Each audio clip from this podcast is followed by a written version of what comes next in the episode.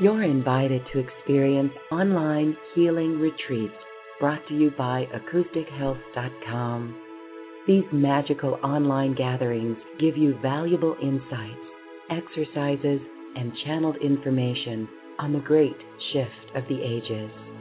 Visit acoustichealth.com and click on online retreats or check out our retreat archive and download the recording. Life changing online retreats by acoustichealth.com.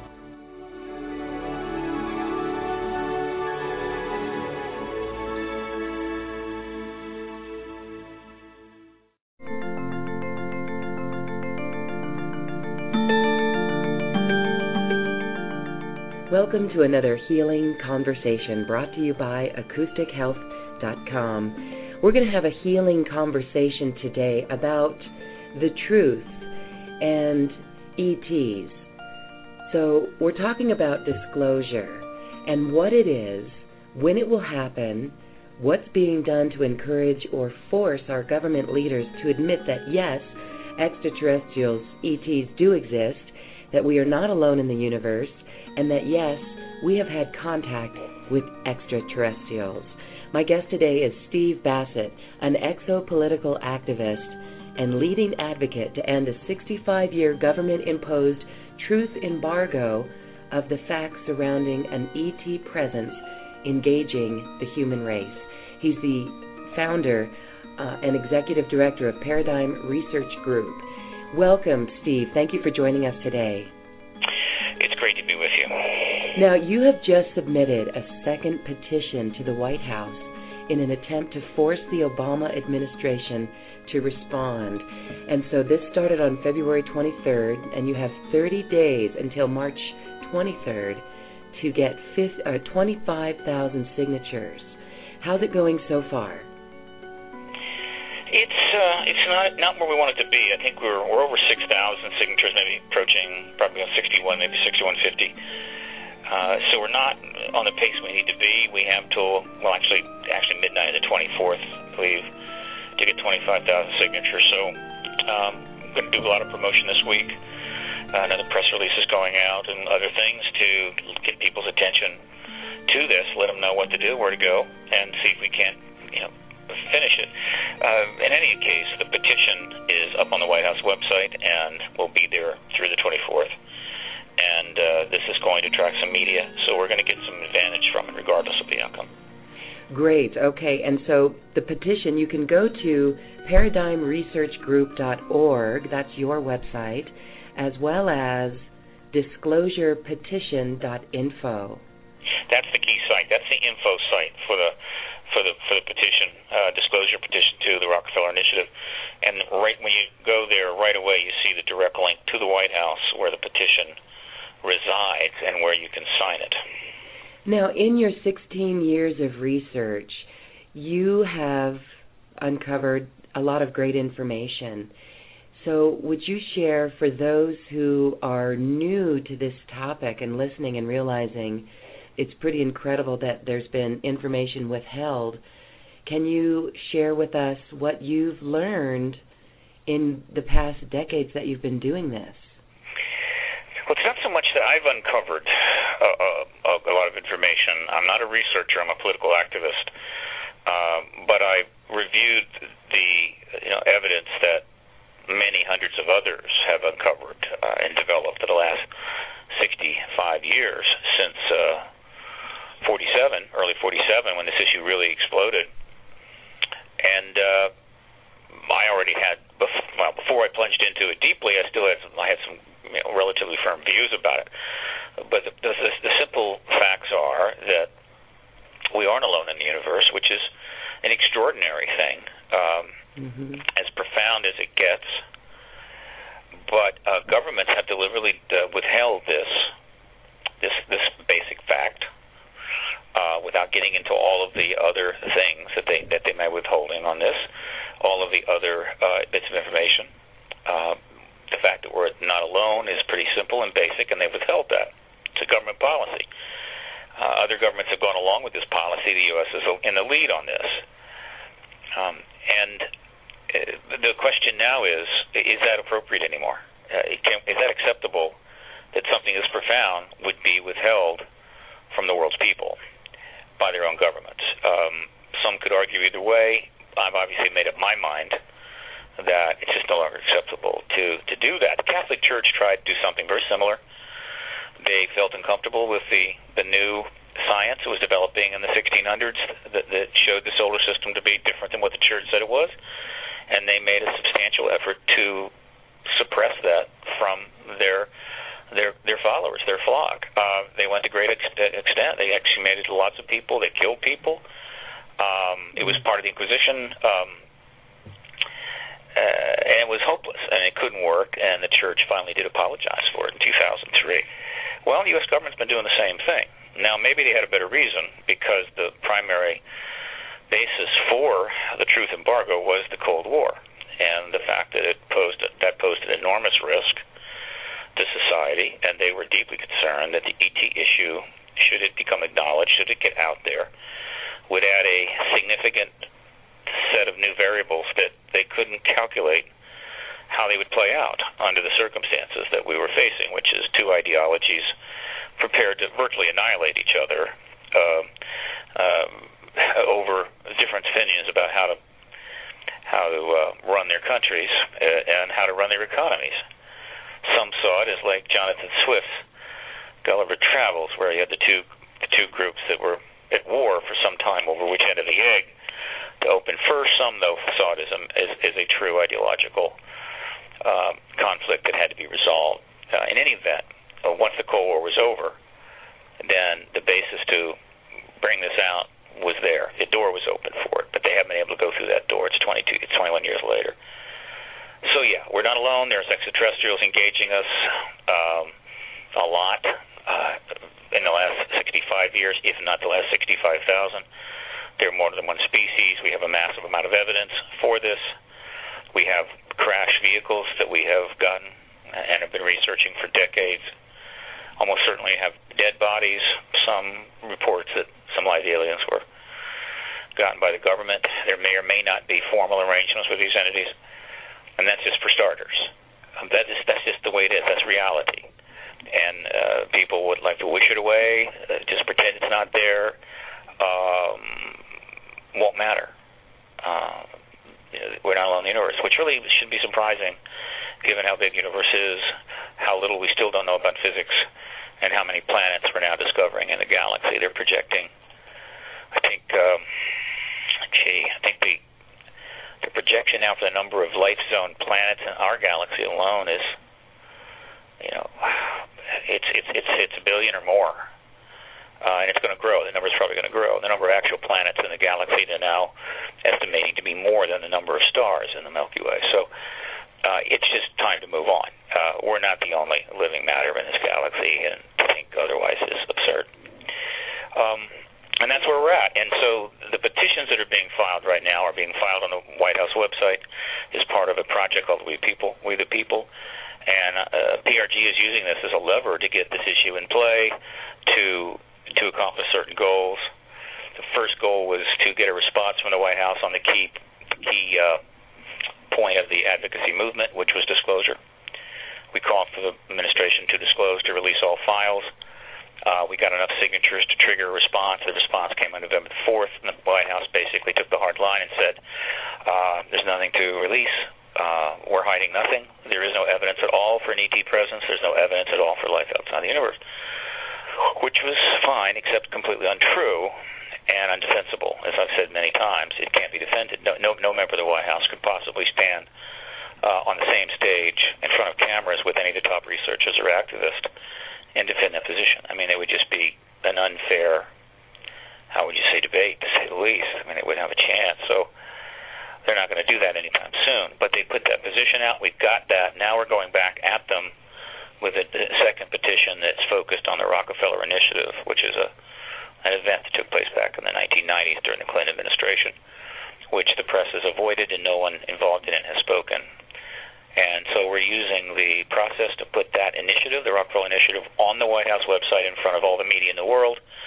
And now we're pounding away at them to go look at it, and as well as getting people to sign the petition and and do the right thing, which is to say, hey, you're not alone in the universe. Isn't that cool? It is so incredibly cool, and it should be a wondrous thing. I'm going to ask you perhaps the government so deliberately covers this up because we've been programmed through our movies for so long that these ETs or aliens are meant to be fearful or harmful. There's only been a few, like E.T., the movie, and some others that made it feel more comfortable than fear.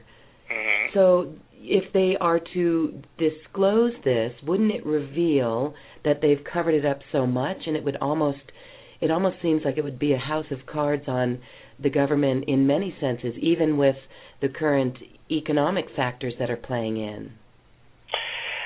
Well, first and foremost, um, the American people learning uh, that the government has been misleading them on something is hardly going to be new, and no one's going to be shocked by that at all. Uh, in fact, they'd be surprised if they learned that the government was, wasn't misleading them. So that that's not going to be a big shock. Um, about half the American people now already admit privately, and when they're polled, that that they they think this phenomenon is extraterrestrial. They actually say that in the polls. That's about 100 and what is it? 50. That's about 150 million American adults. About 20% have had sightings. That's about um, 60 million American adults, and about 80 percent, 85 percent believe uh, when polled that the government's not telling the truth. That's about 240 million adults. So. Mm-hmm. Uh, well, that's not the issue. Um, mm-hmm. Yeah, there is. There are a number of public relations problems that the government's going to have to deal with uh, post disclosure. The government doesn't like to deal with public relations problems. It, it doesn't like to be challenged or bothered. Uh, it wants us to pretty much shut up, pay our taxes, and leave them alone. However, they have obviously the government's been put through the ringer a number of times, not enough by the media and the people over their transgressions and abuses of power. They need more of that, but they've been through that. They've been through that before. This will be a big one, but then the event itself is big, and the implications are huge. And I think that people are going to be relatively understanding uh, for the Cold War basis for withholding this information. Uh, the technology, they'll be a little less understanding because that technology that I think they are sitting on right now could be extremely helpful to the problems we face, and people are going to be angry that they didn't get it out sooner. There's going to be a serious public relations problem over the contact issue, uh, the fact that the government is really powerless to do anything about it. Um, and, you know, it's going to be an interesting time. Um, but that comes after disclosure. Disclosure is the simple acknowledgement of the ET presence. And uh, once they get that done, then we'll all work together to sort of get through the rest. Right now, the government is completely isolated on this issue. It, it can't act at all other nations are acting. Pressure is coming in from multiple multiple directions, but it's frozen. And that that that statement issued by the Obama uh, White House on the 4th of November last year just shows that they're locked up. In fact, uh, after 16 years, my assessment of the situation is this: that the U.S. government essentially, when they created the truth embargo, literally built a pri- uh, built a prison cell for the for themselves. The government literally locked itself in its own prison cell. Uh, that's what the embargo became for them. I don't know if they really realized that was going to happen. And, and the way it happened is that uh, the massive intelligence uh, secret world that they had to create and did create to quote defeat Soviet Union, and also address the ET issue uh, clandestinely or sub rosa which is huge. I mean, it became vast. Uh, it became so vast that it it separated itself, um, or it split apart from the uh, representative uh, political uh, arena. Uh, not a good thing. Ill advised. I think it was kind of an organic process. I don't think that there anybody, you know, had a coup or, or whatever and delivery split, it just it just emerged. It, it's so huge, the secret empire, as I like to call it, that it's beyond the capability of the Congress to oversee. Uh, as we know, the Congress can barely get up, uh, get its pants on correctly, and get to the office. Um, they're useless. The president has been locked out. Um, some presidents more locked out than others, And so uh, the situation we have circa 2012, though I think this has been the case going all the way back to the Clinton, uh, to the Carter administration, at least, actually probably back to the, uh, to, it goes all the way back to the Kennedy administration, but there's been some fluctuations. But the situation is this the president doesn't have access to the information about the ET issue or a whole lot of other things that are going on in the black world. Doesn't know where the bases are, can't get at them, doesn't know what research is going on, would, doesn't know where the ETs are, where the craft are, and Lord knows whatever else they've been doing down there. The president is transient. He comes and goes. Um, they don't trust him. They don't trust any political leaders generally. Um, and it's just better to keep uh, the president on a need-to-know basis as well as the Congress. Okay, well the problem there is is that without without being able to have access to the to to a certain uh, level of evidence regarding this phenomena, the president cannot step forward and do anything. Uh, to, to try to disclose this issue without access to that information mm-hmm. uh, would be extremely risky and could go very badly. So the president's locked up. Meanwhile, the military intelligence community is really serves the president. The president is the commander in chief of the national security structures. Uh, the president doesn't run the Congress, and the president doesn't run the judiciary, as we all know. But the president the commander in chief, and so the military intelligence world answers, you know, under the chain of command to the president. Well, for that reason, nobody in that command is has got the authority to step out in front of the cameras and say, well, I think it's time for the American people to know that they're not alone in the universe. Some general, some bird colonel. No way. Uh, so they're locked up. And so the problem we have is that neither side, it's really the two components of, of that, that is required for disclosure, is able to move forward. They've literally built this, locked themselves into this. And so what has to happen is that enough pressure has to be brought on the government in every way possible so that both sides realize that this thing is going to break regardless of whether they take proactive measures or not. And um, there's several ways that could happen. And so finally, they will meet. In other words, representative from the military intelligence management groups on this will will meet with a representative from the White House. It, it will be a private meeting, I can assure you, and they will come up with the understanding that they need. What can they provide to the president to support an announcement, and what do they want from the president once an announcement has been made? And when they reach that understanding, then the president could go forward. So that that's a way to look at the situation right now. It's not unresolvable.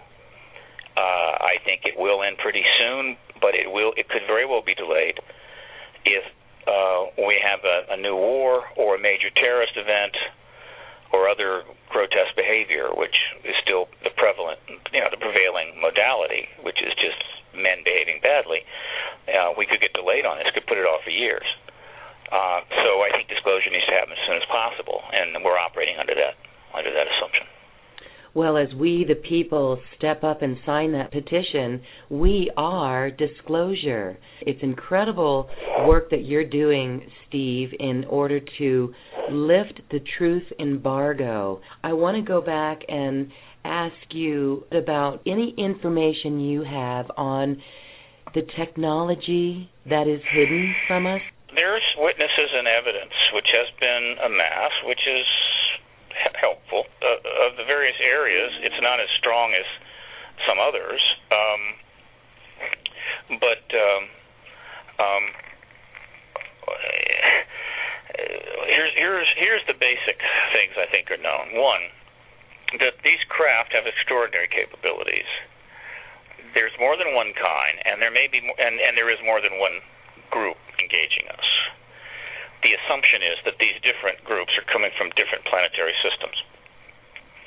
Could they could all come from? You know, it's possible they could come from one planetary system. I mean, there's no, I I think, physical barrier to a planet having multiple sentient species that can't even breed together. But uh, I'm gonna I'm gonna guess that they come from multiple planetary systems. Um, so uh, these craft that they have generally have extraordinary capabilities. They're anti-gravitic, and they're not they're not generating energy by coal, oil, propane, uh, mm-hmm. gas, whatever. They're not doing that. So they, they've got they're using an energy source which is uh, beyond what we have and might be a breakthrough. Not not just a small breakthrough, but a huge breakthrough, a technological re- revolution, a paradigm change. Um, there is good evidence that we have already reverse engineered the anti-gravitic propulsion tech, and we have our own versions of that, which I think a lot of people would find interesting, um, and have had them for some time. It's less clear uh, whether they have successfully duplicated or reverse engineered the energy systems of these craft. Though there are hints that it's been pushing research. Um, the whole field of alternative energy, of course, has been emerging uh, out from under the suppression from the uh, fossil fuel industry. Uh, we've been getting, uh, there's also info out there that's public about uh, research by both government and, and private uh, entities into um, the concepts of, um, I guess you could say, uh, non traditional energy sources of extraordinary nature. We're getting down into some serious quantum mechanics and, and deep physics, but we're not totally unaware of the potential for a an extraordinary energy source breakthrough. Now, some of that may be motivated by what they may be learning uh, down below, but there, there's still no indication they're about to be able to provide that to the to the world's people who are really under massive pressure. Uh, oil is going to go up in price, and every time it goes up uh, five ten percent, a lot of people die. Uh, because the cost of energy determines the cost of food and, in many cases, water. Mm-hmm. And uh, the uh, non-industrialized poor poor world uh, can't can't afford it, and so the cost of energy goes up. A huge suffering takes place, and on and on and on. And of course, you've got the fossil fuel pollution, which kills several million a year, low end estimate, uh, from diseases and other factors due to the massive pollution of air, water. Um, so uh, that's what we we know. We also know from way over a half a million uh, contact reports that have been submitted to researchers by un, unsolicited by people all over the world of all walks of life that they're doing a lot of biotechnology uh, work with human beings and, and and also using animals, and that they have extraordinary genetic uh, technology capabilities, which shouldn't surprise us. Um, we're you know what 150 years from horse and buggies and snake oil medicine, and we just mapped the human genome. Uh, we're cloning animals. We of course create hybridization in plants. We're actually starting to uh, dabble with cloning human human um, cells with animal cells, and uh, these entities are probably you know, thousands of years ahead of us. Imagine where we would be 2,000 years from now. So they have extraordinary genetic technology, uh, which opens up the potential that they have the kind of technology that would make curing just about any disease we can imagine really quite trivial. That would be kind of nice. So that's just that's for openers. Um, this is not wild speculation. This is uh, a reasonable assessment of evidence that we already have in hand and you are very scientific and fact driven with looking at the species and the evidence of crash sites. So when we look at this, for someone who is brand new to this idea, there could be fear inside of them. Do you, when you know this technology and this um, this contact of, you said even sixty-five thousand years, are you fearful, or do you feel that this is a higher intelligence? Well, high, low, that's somewhat relative, isn't it? Uh, smarter, more advanced, yes. More technology, knows more more about the cosmology, knows more the physics of the world. Yeah, they know more than we do. Uh, what are their values? Don't know. How similar are their ethics to us? Don't know. Uh, what are their motives? We don't know. Uh, what's their what's their ultimate agenda? We don't know in detail. Should we have something to fear? Sure. I mean that, that that's human. That's a human reality. I mean we're we're born uh, into a very dangerous world with with no real fear, um, and then we acquire that fear as we as we grow up, and as we live through life, we find plenty of reasons to to utilize fear uh, in order to protect ourselves. This, this is to the nature of human beings, and I don't think it's going to change anytime soon. We have tons to fear right now in the world. I mean, God, the list is very long, and so the ET reality will just be one more thing to add to the list. Uh, not particularly a game changer fear-wise. Uh, after 16 years, I still believe, I'm still of a mind that humans, by and large, still have much more to fear from other humans than they do from non-humans. Mm-hmm. Uh, I hope I never have to change my mind on that. Um, it, it's it, there's a huge amount of unknowns here, and and, and humans always fear unknowns. Uh, that's understandable, no problem. Unfortunately, the government, in order to, uh, is one of the ways they've maintained the truth embargo, has deliberately encouraged, if not introduced, high fear quotients into this. Now, whether whether the the, the, the film and television industry was was directed to enhance that or not, I, I don't. They didn't really need to be. I think that they they knew that the, the nature of film and television is that scary stuff and and action and uh, appealing to emotions is what sells movies and tickets, and so.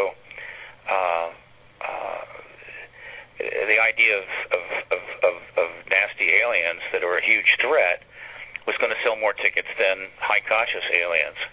Now the fact is that, the film industry does adapt over time. It, it, it's not totally fixed, um, and it did find ways to make movies that that put extraterrestrials in a much more nuanced context and, and make money.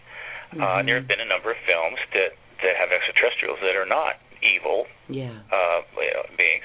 And and it's also the case that there was a time when when when Hollywood ch- churned out one movie, one cowboy movie after another, where the Indians are the you know the savage uh, enemy, and uh, the white cowboys are the good guys, and we just killed all the Indians.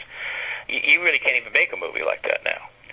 Uh, it wouldn't go over very well. And in fact, Hollywood loves to make movies in which the, the, the Native Americans are shown to be actually have a higher consciousness than non-Native Americans.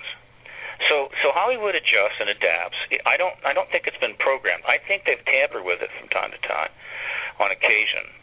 Um, but in any case, certainly Hollywood has generated plenty of fear-based alien movies. Uh, I think the kids are a little more immune to that now.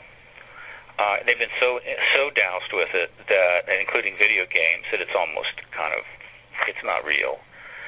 Uh, I think uh, my generation is more I affected by that a little bit. Uh, I think kids are well, you know how kids are. They just love to take chances, or, and and and they're less intimidated by technology. Uh, they're not going to really have a problem with extraterrestrials unless extraterrestrials are in fact a threat. Um, well, wouldn't you think that if they were, they could have taken us out any time before here?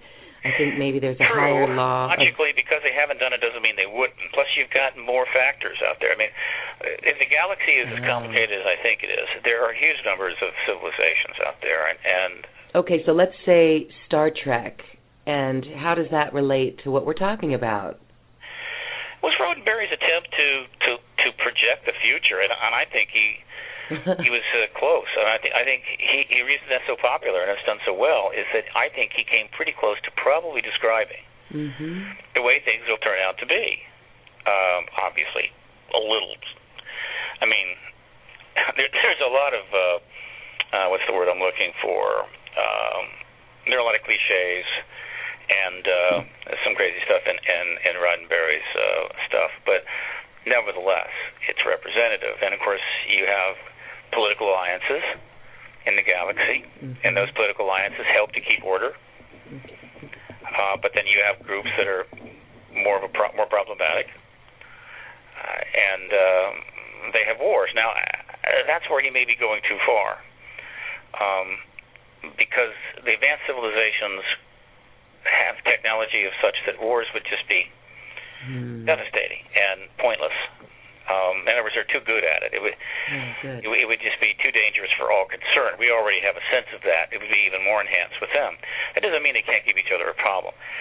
And so the likelihood is, if I had to guess, is that any emerging planet like ours that's uh, coming along pretty well and approaching space um, uh, travel capability is is is going to be protected by an alliance of uh, relatively benign uh, alien civilizations who together are able to protect it from any rogue uh, species out there that just has a bad attitude. That's my best guess. Um, Okay. Uh, and I kind of feel that's the way it is. That's the sense I get from the evidence. Uh, does that mean that's what it is? No, that's just the working model that I'm using. Uh, but you know, the simple truth is is that if, if humans, if humans from 2,000 years ago had the ability to go back in time and quote attack their th- themselves in the past from 2,000 years out, we wouldn't have a chance against our future selves. hmm That's just the facts. It wouldn't be a contest. It would be like a, you know, a 300 pound football player taking on a three year old. You know, you can sit and think real hard. How could a three year old take out that football player? Can't. Impossible. So um, that's literally where we're at, and and and we and that that's a that's a a huge humility reminder. It is a a excellent reason to to step back from from arrogance, hubris, and you know uh, concocted delusional self-importance, and try to put things in perspective. Um, uh, doesn't mean that you you hang your head and go hide in a cave. It just means that uh, the human species is suffering from uh, some serious afflictions that that uh, are somewhat laughable in the face of the reality of the galaxy as it will soon emerge. So hmm perhaps we, we will improve our attitude.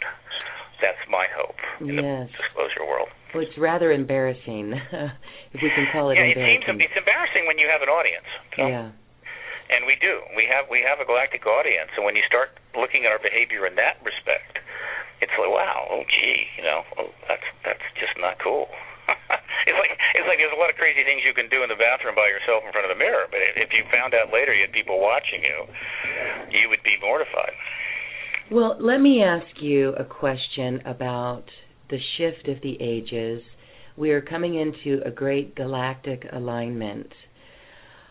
What is your comment, or do you have anything to share on how that might be related to this? Interesting. I'm I'm putting together a presentation which I call Disclosure at World's End, Exopolitics 2012, where I try to touch on that a little bit. Uh, the, the, what I can say, and this is purely from my perspective, um, take it for what it's worth. I think there's a huge cosmic coincidence going on here. It's just it's just one of those extraordinary coincidences which we all experience in our own little lives, but it can actually happen on a grand scale.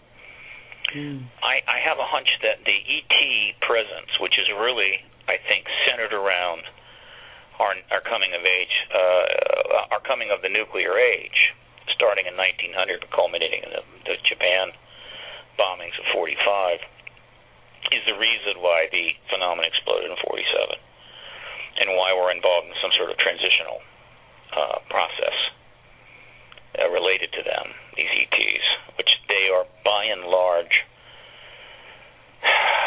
I don't know if they're controlling it strictly, but they are certainly influencing it, and they have a they have some kind of an agenda attached to it. Like, And for that's the example, reason for their exploded presence now. It has nothing to do with the Mayan calendar, and and the whole Mayan calendar thing uh, is a pure coincidence. but an interesting one because, as it happens, the the the, the lore around the Mayan calendar and what they were trying to do or not trying to do has become, and, and this has been uh, made possible because of the internet and the global global uh, neuro sphere we've created here, mm-hmm. where an idea can get going and, and go around the world and, and, and go viral in, in 24 hours. Mm-hmm. Over the last X number of years, what's happened is that 2012 has become a symbol for all of the transitional aspirations of people worldwide.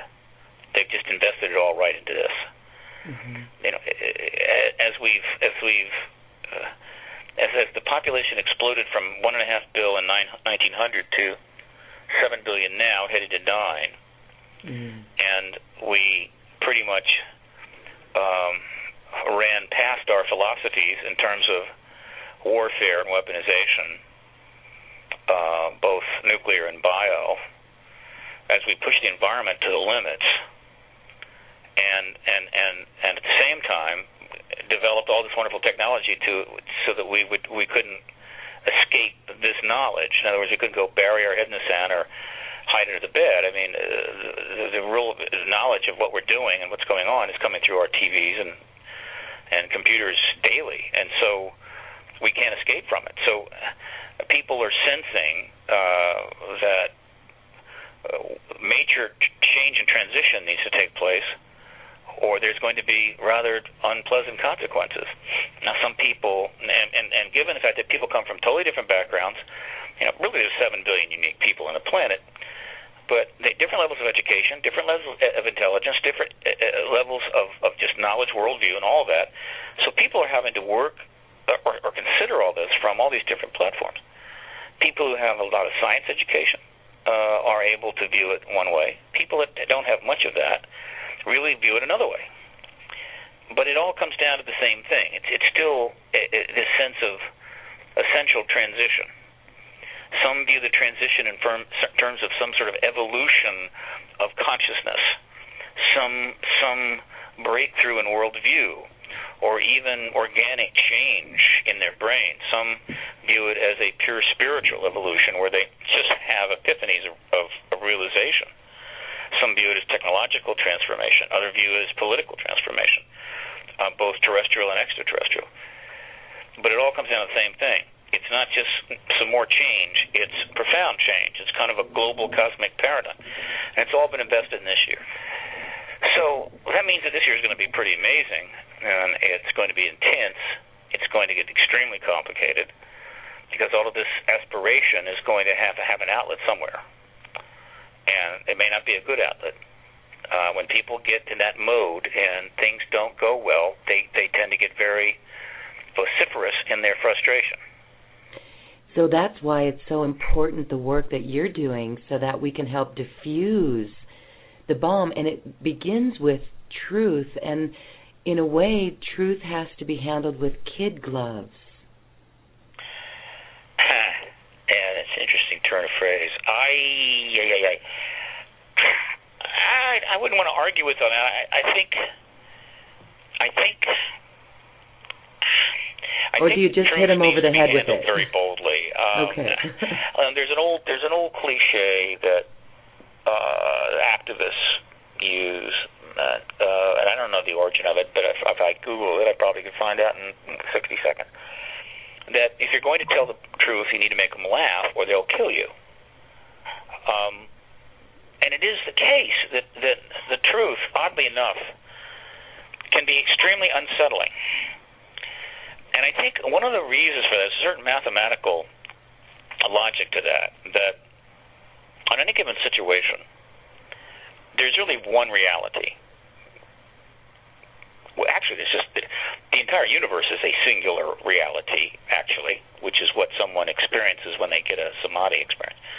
But just to be, without getting complicated, any situation, political, personal, whatever, there's one reality, and it, it, it it's it's good, bad, it's both, it's uncomfortable, it's comfortable, whatever, whatever it is, it is.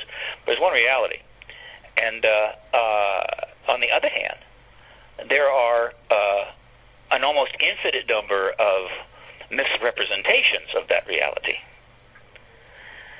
All right. So what does that mean? It means that when you go through life, either as a as a single person or as a family or as a species or a nation of citizens, at any given time, you you could know the actual truth of the situation or you you could be you could you could allow yourself to believe in or accept uh, a, a an explanation that is one of a thousand false representations, but it, it, it it's more palatable. So, and this is one of the great great truths I think of, of the human condition, is that because of that simple mathematics, one fundamental reality, an infinite number of of misrepresentations of reality, we go through our lives constantly leaning toward coming up with and accepting comfortable explanations that are not true in order to just feel better about the ride and the journey that we're on. And uh, anytime someone comes along and says, uh, wait a minute, those 23 things you think about that are not true. Here's what's really going on. And what's really going on is not so pleasant. And people get angry about that. Mm-hmm. No, please, lie to me. You know, and they, they're doing this with their politicians now. You know, people want their politicians to lie to them about what's going on so they'll feel better, even though they know that eventually there's going to be a price to be paid and there's a reckoning down the line and things get really awful. But in the meantime, they just want to feel good. If a politician comes forward and says the truth, they get really excited about it for a while and then they realize, wait a minute, I don't really want that, and they go right back to to spending money on politicians who lie well. In other words, look, you know, you guys are not lying very well, it's making me uncomfortable. I need you to lie better, or we'll replace you with better liars. And so liars are still predominant in our politics. Truth tellers are rare. So again, th- this is this is you want to talk about a transitional change. Uh, the human race um, is in a box in a way because if if a a person or a family or a nation or a species gets in the truth business, if if they make if if they if they're willing to to to simply blow away all of these countless misrepresentations of reality that are simply crutches that make them feel a little better in the moment and and get into the truth business which will be uncomfortable and, and difficult and a little bit painful. But if they did it, because they would be operating from truth, from the way things really are, they would be in a far better position to make things better. And ultimately, things would get better, and their lives would get better, and they'd be a lot happier. But they're not willing yet to go through the transitional process to get there. And what's happened is is that we have now pushed things so far that it's no longer possible to live out these illusions and not pay the consequences. And so we're getting shoved up against the truth in a way, and in mm-hmm. so many areas at the same time. People are very uptight uh, you just see it all over the planet. There's evidence everywhere. Suicide rates are high. Sperm counts are down. The whole industrial world is on every imaginable subscri- uh, prescription drug. Huge amounts of mood alter- altering drugs. Huge amounts of illegal recreational drugs. Massive amounts of stomach medicines, and on and on and on. Mm-hmm. Uh, and this is because they're literally being shoved up against this wall of reality, and, and it's they're just it's just stressing them to the max. And when they do the studies, interestingly enough, around the world about various groups out there, they consistently find that the poorest groups, the poorest nations, these people are happier. Yeah. So the poorer they are, the happier they are, though they may suffer. And that's because they're not being shoved up against this wall of truth that we are. And, and so the industrialized, smart world, educated world is just going frigging nuts uh, and it's just it's it's kind of fascinating to watch. The sad thing is that there's really no what I would call systemic effort to actually address that.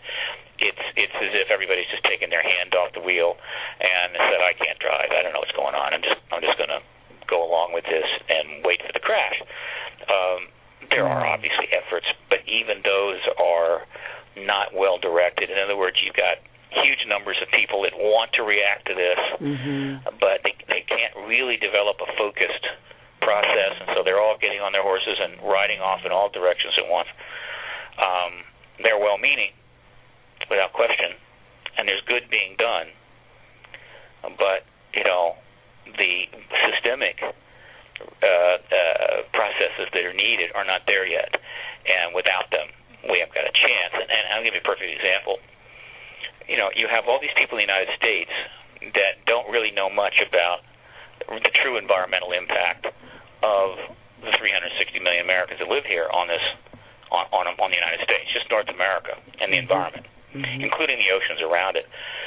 They have no idea how bad it's going to get. They they just don't know. But but they know that there's some sort of a green, you know, process and there's environmentalism and they've been told if you cycle your cans and bottles and stuff and inflate your tires on your car that things will get better.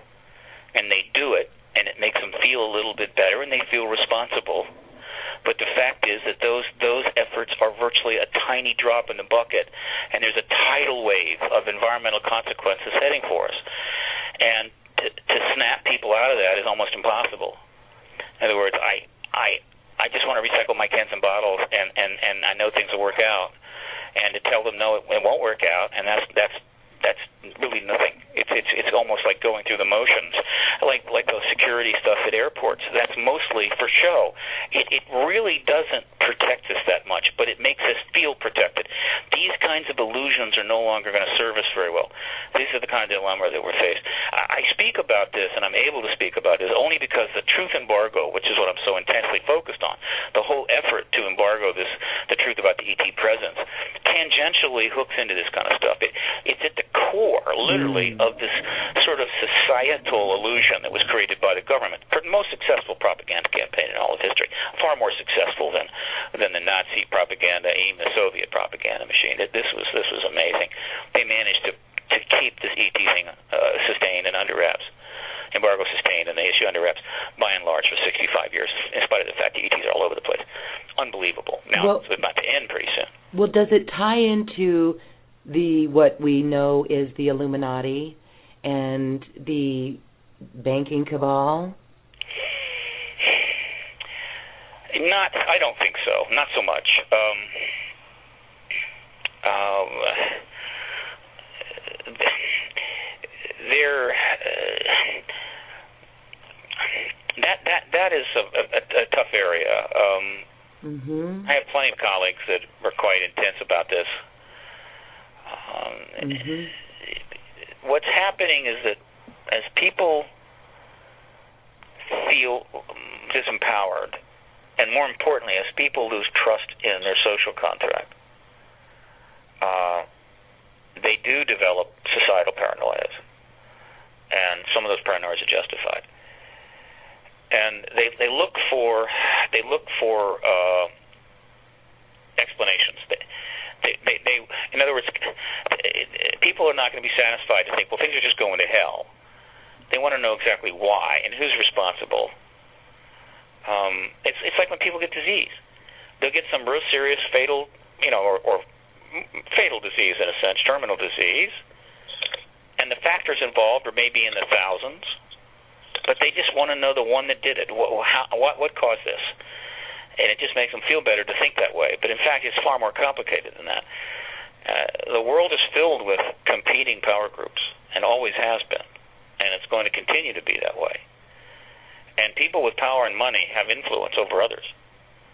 Um, and so there's this huge tendency to want to say, all right, or, or accept theories and ideas that are put forward in front of us that this group is controlling everything and that group is controlling everything, and and uh,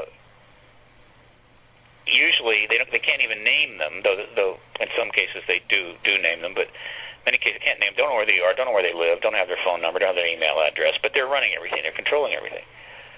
And I, I just don't think it's that way. I think I think there are controlling groups and I think a lot of them are utterly narcissistic and uh, more than capable of doing a lot of damage, and I think a lot of them are even competing with each other. Uh, so they're not unified. They're after e- they'll even go after each other, and they are operating at a at a, a, le- a le- level above the common the regular person. They have influence and money and power, just like well, movie stars and big sports figures have money and influence and power. Uh, they they may not exercise it though. They may not really try to influence our lives, but they've got it. And if they wanted to, they could probably do a lot of interesting things. And they're very much in the open. But we're more worried about the ones that have money, influence, and power, who are not celebrities, who are not known, and they ex- exist too. And they operate in another world. Mm-hmm. And uh, and we're suspicious of them. And because we don't have a lot of access to who they are, what they do, we are prone to become very hyperbolic about what they're capable of and what's going on. And this this is natural human reactions and psychology, but it's not particularly beneficial. It's not helpful. Okay. Uh, what is helpful is for people to look at each other and look at the reality, the real reality of where they're at, and say, how can we act together to have extensive influence and power? How can we expand the collective? How can we counter the influences of elite groups, whatever their you know origins, you know wh- whatever their banking you know uh, affiliations, and unfortunately, uh, the vast majority of people are more willing to just fear the unknown elites than uh, than make the effort to collective action. Um, uh, collect. It, it's it's just easier to sit in a chair and look at the television and be afraid than it is to take the effort to start collectivizing with with um, hundreds of thousands, millions of other people to change the world. And this is just the nature of humanity. Um, now that needs to change, and it may because there are there are technologies that have arrived that that make this more possible than ever before but the psychology of people have not kept up with that. They still have a, there's a gap there, and so there's still a lot of people that feel that their lives cannot change because a bunch of bankers in Europe have already are already controlling everything, and they run the president, and they they own all the you know, and then there are people that believe the uh, the um, the ATs are controlling everything. Um, uh, so as, as, so much the case, often the case, the reality is far more complex and difficult to, to work with than than the representations of reality that we accept to be comfortable. This comes up all the time, Lauren, all the time. Mm-hmm. It is a fundamental dilemma of the human condition. And one way to alleviate it is to address it early on in, in general education mm-hmm. and start teaching kids about it when they're very young, uh, so that by the time they're 15, they get it. We don't do that. In fact, we almost encourage that process even as we educate, thus ensuring that by the time, the time the person is adult, the real world is, is not something they can access that well, uh, and they live in illusions. Uh, and then once they try to, once the stress of those illusions starts to overwhelm them, they turn to uh, uh, reality altering stuff, all kinds of things that alter reality, and then they go deeper into these illusions, and some of which are now assisted by medications or drugs, or whatever else, until they're completely detached from reality. And uh, and, and we're seeing that constantly. I mean, we're we're seeing the symptoms of people being detached from reality just springing up everywhere. It, it's it's just a wave of events and processes that we're watching as people that have detached sufficiently are now acting out. And you constantly hear the same thing. Something happens on Monday, and the next day you have you know the people being interviewed. I just can't understand how you could do that. It's just it just it completely doesn't. I don't get it at all. It's impossible. Who could understand that? Uh, it's yeah, that sense of I can't understand how that would be. Well, actually, there's good reasons why it happened that way, did it but they don't know those reasons, and they're not they're not connected enough to figure it out. This is not where we want to go.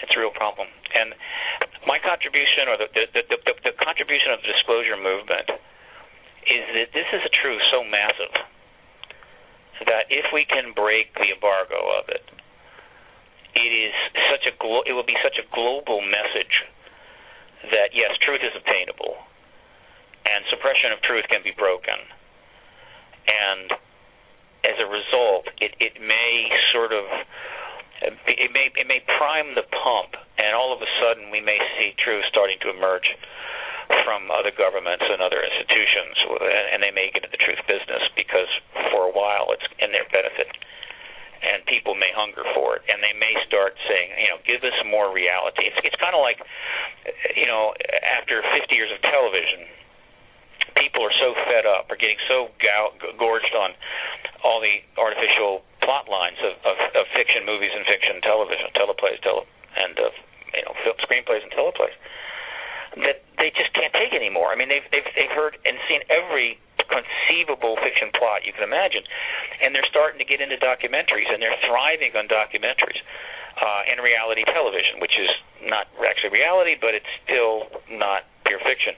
This trend is not trivial. It, it reflects a, a need and a thirst for people to kind of get out of the illusionary uh, uh, box that they're in and actually know something real that that that works, you know. And and, uh, this is this is just a it's not a huge trend, but it's not trivial either. I mean, documentaries are going to be the principal mode of information in the 21st century. Uh, and and I more and more people are, you know, I hear that you know I don't even watch television. Uh, don't go to the movies that much because they've had all the fiction they can handle. Um, not that fiction doesn't have value, not that there isn't great art there. It's just that it's not like we go once a month to a fine play. I mean, we're being drenched with hundreds of billions and billions of hours of, of uh, person time spent in being entertained by by non-real uh, fictional plots and realities. And then there's advertising propaganda. Throw that in there. So there's huge stuff going on. So when you when you when I talk about change, I'm talking from that perspective. Uh, if you really look at what's happening right now, and you and you look deeper and deeper, you actually see that the change is underway is huge. Right? People are looking for some sort of huge singular example, some moment, and every a switch goes off. No, it's not big like that. It's big, and then it's deep and pervasive. And as you move into more and more areas and look at them, you begin to see that there's change happening on a global scale with respect to people's lives and governance, technology, environment, and so forth. Uh, mm-hmm. That doesn't mean it's all going to work out, but but it, you know, it's happening.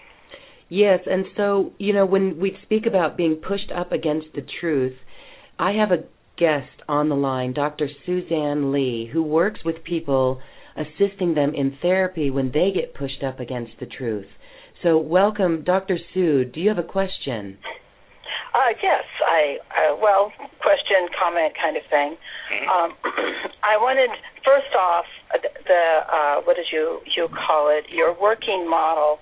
Mm-hmm. Um, I totally agree with your working model, and and also I wanted to address the uh, collective, the evolution of consciousness and change in the brain, because that has been my scientific and metaphysical quest for 40 years, and um, there's a lot of research about that there is actually new brain waves that are coming online in our brains. Um, and also we're getting better equipment to make these types of measurements. But um, with this evolution of consciousness, there's, you know, I know from my website and the different people that I communicate and things that I read, that there is a huge movement of change that is based on this evolution of consciousness. And it's interesting these people are coming up with the same information that you have come up with mm-hmm. through your, you know, scientific, traditional scientific exploration and research.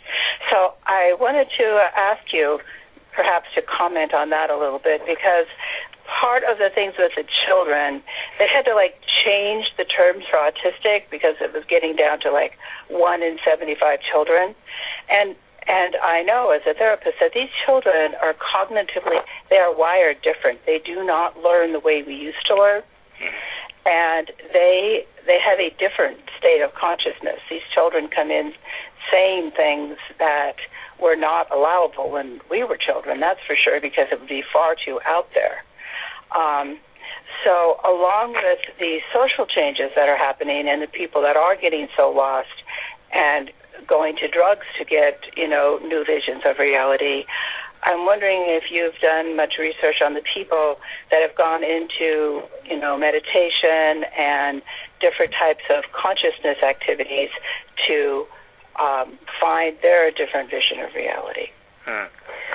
Well, again, I'm not a researcher. I'm a political activist. Um, uh-huh. I'm pragmatist, nuts and bolts, secular. So I'm looking at the world from that perspective. But you know, it's interesting. You're you say that, but you're saying very almost exactly the things that people that say, uh, you know, I'm a psychic or I I'm a higher dimensional being. You're saying very much the same things, and I think it is so wonderful to have this portal, to have you be like an interface between the two different ways. It's like one can come at change from change happening within ourselves and so therefore it's reflected into our world, as opposed to the other paradigm of reality that change happens in our world and then it's reflected within ourselves. And I think what you're offering is an interface between those two paradigms of changing our reality. Um, I, I can't say yes or no to that. It could be. Um, I, I think that you know, I, I, I the world is uh, again, the world is ultimately a singularity. It, it's a one yeah. thing happening all at once. It, I mean, it in other words, it's not, all the all the divisions and everything are are, are essentially perceptually artificial. Uh, so yeah. things are happening in us, reacting to the world. The world's reacting to us. We're reacting to the world's reacting to us. Uh, uh we do like to to uh, create dualisms and other simplicities to try to understand and grasp what is almost un, un, un, understandable. The actual workings of the universe are, at any given time, more than a trillion, quadrillion supercomputers could possibly track. And we're in the middle of this, so this going on. Okay, having said that, one of the struggles that we have as a species is is that we are having to deal with the same things from very broad perspectives, very different perspectives.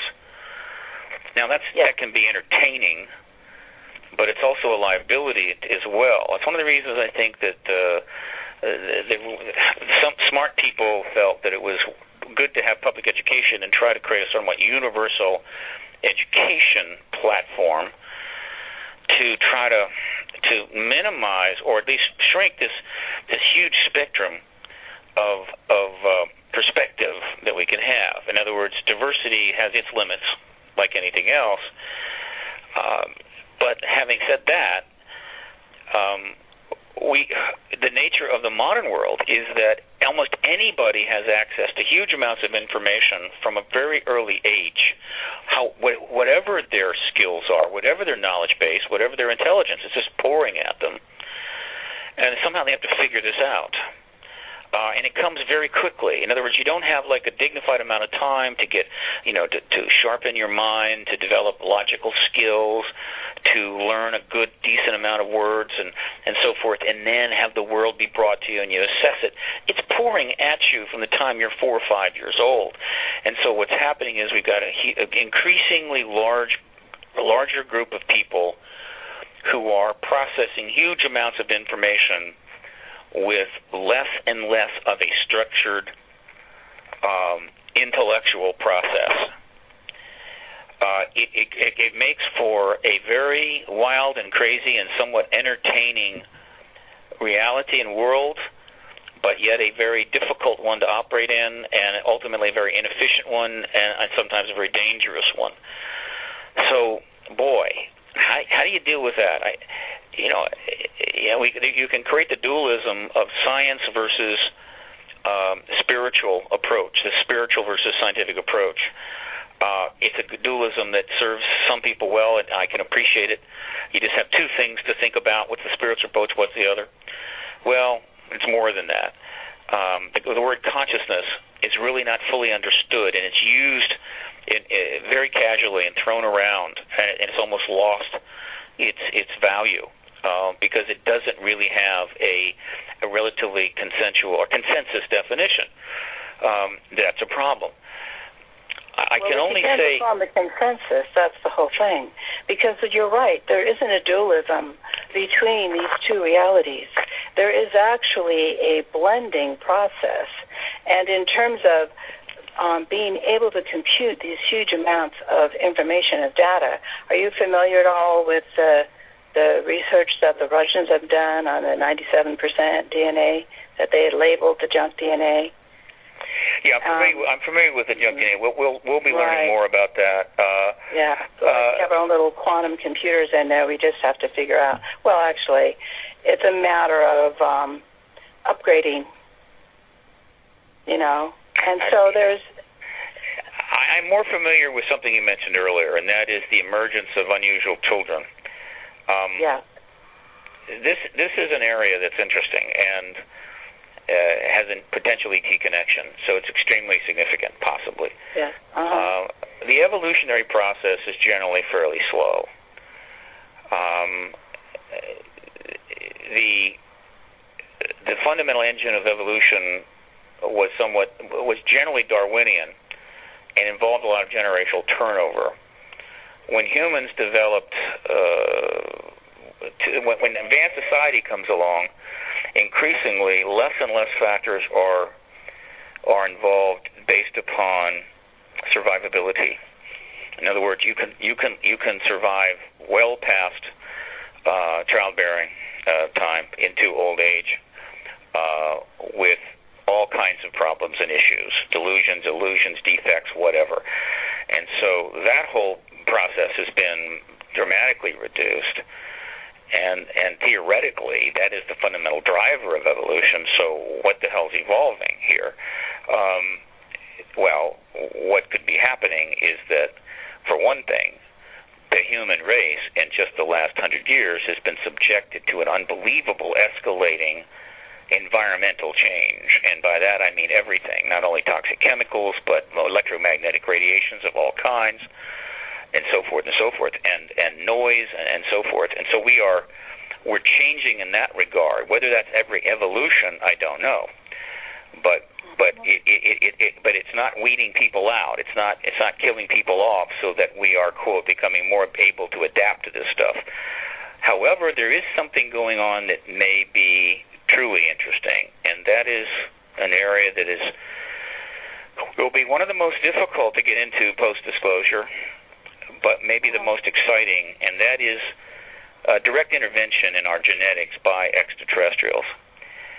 Um, yeah. They they have the ability to do things. In other words, they have the ability, I think, to make genetic alterations that might normally take millions of years. They can do them in weeks, months, or a couple of generations and there's mounting evidence that they have been tampering with us on in, in a number of different ways.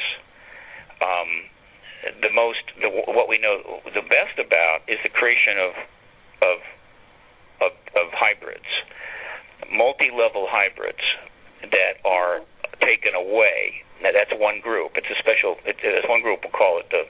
You know, I don't know what you call it. We need a name for this. In other words, they they they, they extract a female egg. They add uh, uh, a significant amount of uh, alien genetic material. They allow it to stay in the, the human's womb for a little bit. They pull it out, and it's raised in vitro from there on.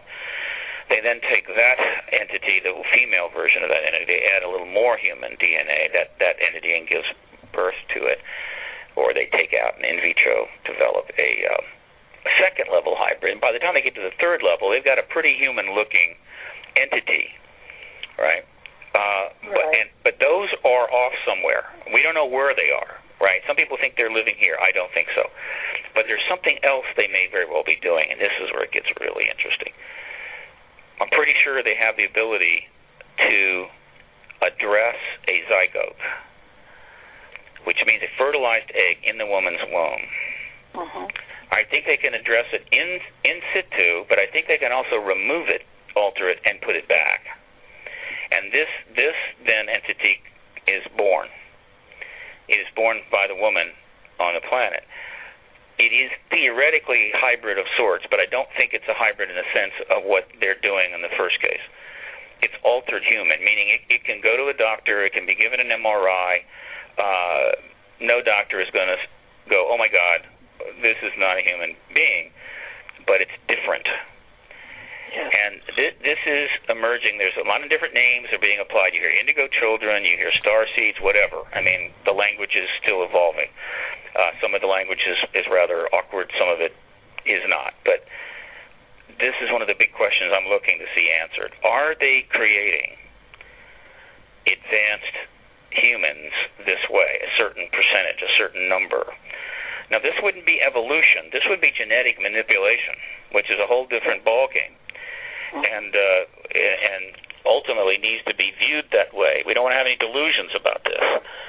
Uh, in other words, these children couldn't be here without their intervention. So this is this is essentially um, uh, a an, an upgrade, very much like we upgrade software down here. And the first question you would ask is why would they be doing that? Why would you want to upgrade humans? I could understand why they make hybrids. Right? There could be a lot of reasons for that. But why would they upgrade humans? And I believe the best explanation is is that and there's a lot of studies that show this that you only need a minority percentage of a population to have a a a relatively um, cohesive a, a view or cohesive approach to something, or even ability to take the entire population with them. And by seeding enough people like that, as these kids emerge, it, it's going to make it easier for us to make this transition to essentially a a galactic participant. In other words, it's to advance the learning curve in a sense, because a society is only is led by a relatively small group. It's not led by a very large number. I mean, uh, I think the the concept behind representative democracy is try to expand the number of people that are involved in the process of leading. Nothing wrong with that. Even then, it's not a huge number. So that could be what's going on. And I, I bring this up. It's important because if that's what's going on, the sooner we recognize that, the better. Now, if it's not the case, and somehow our brains are changing and somehow evolving because they're receiving energy from the you know the center of the galaxy or whatever. Uh, right. Well, then that's what it is. It's a working theory. yeah, but these are just theories, and there's hundreds of them. However, mm-hmm. the evidence for this genetic manipulation by ETs is actually substantial and growing. So my interest is there. That's a good place to look. And then are you thinking that this intervention is done by the um, benefic uh, galactics or done by the Zetas who are were doing the experimentation back in the 40s and the 50s and the 60s? Because they are the service to self and service to others. Well, I, I'm not. I don't have enough information to be able to characterize them in that way. Uh, uh-huh. I'm still greys, reptoids, insectoids, and what have you. Uh, I'm not able to put names to them or or talk in, in more greater detail about their history. I don't know it. Others can. Uh, a lot of that is channeled information. I, I simply can't go there. There's certain aspects of the the emerging evidence that are is very very encouraging. Uh-huh. Uh, that doesn't mean there aren't some aspects that aren't but and and you need to look at those too. But there's a couple that are very encouraging, and people need to look at that uh, with with a, with a reasonable amount of, of uh, uh, uh, uh, uh, what's the word? The skepticism. I mean, they, they, can't they don't over focus on it. But one, one is crop circles. I mean, the crop circle phenomenon is amazing, and uh, I mean, I'm, I'm absolutely convinced that that there's alien circles there. I, I think there are humans as well, but and this idea that the, they're they're creating these these glyphs, uh, glyphs, in this way with the expanding um, uh, and more complicated um, um, versions of it year after year. And that that's somehow a, a, a bad thing. It, it just reeks of benignity. It reeks of advanced thinking. It reeks of consciousness. Uh, so it's a very positive thing. And cattle mutilations are not so positive. Crop. What now? The crop that's bent, the crop that's bent over, you can actually eat it. Yeah, there's not that much crop, that's left. Yeah, yeah. yeah. The, the damage is minimal. Uh-huh. Right. Uh, but then then there's other stuff that's not so cool, like animal mutilations. I mean, that's that's that's interesting. It's troubling, though. They don't do anything to animals that we don't do. Uh, but then the other yeah. thing is this genetic manipulation, because if you if you look at it, there's no evidence that if they're making changes, these changes are particularly negative. Um, they, they, they, they, you know, if any of the kids that we're seeing, though admittedly, if somehow autism is somewhat related to this, and, and you've got uh, kids that are having to deal with this, and which is to say that the process or whatever they're they're they're doing while it may be creating some some strong positives, it's also creating situations that neither the parents or the kids are able to deal with, and these kids are not functioning like they ought to be.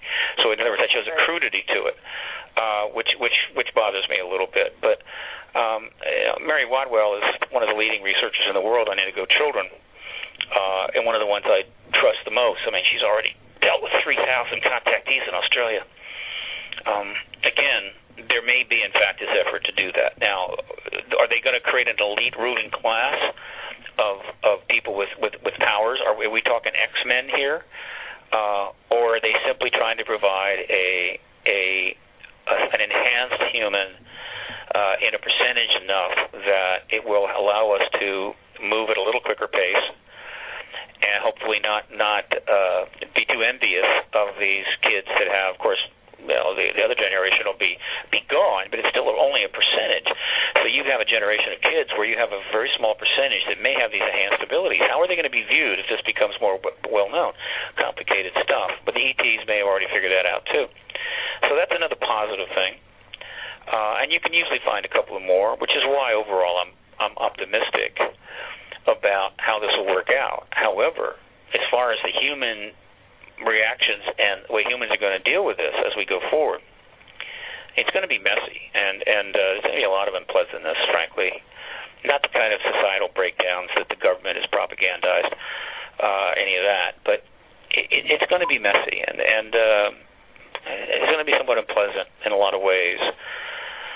And humans are going to struggle with this, without question, and um, uh, I think we have to be prepared for that. We have to be prepared for some un- unpleasant behavior on the part of a lot of people. Not not awful, awful, but just not cool. It, they're, it's upsetting. Uh, people are struggling with it, and you've got all these people that are going to be impacted, and and they have this whole range of skills and tools and abilities or lack thereof, and not everybody is going to be able to uh, process it.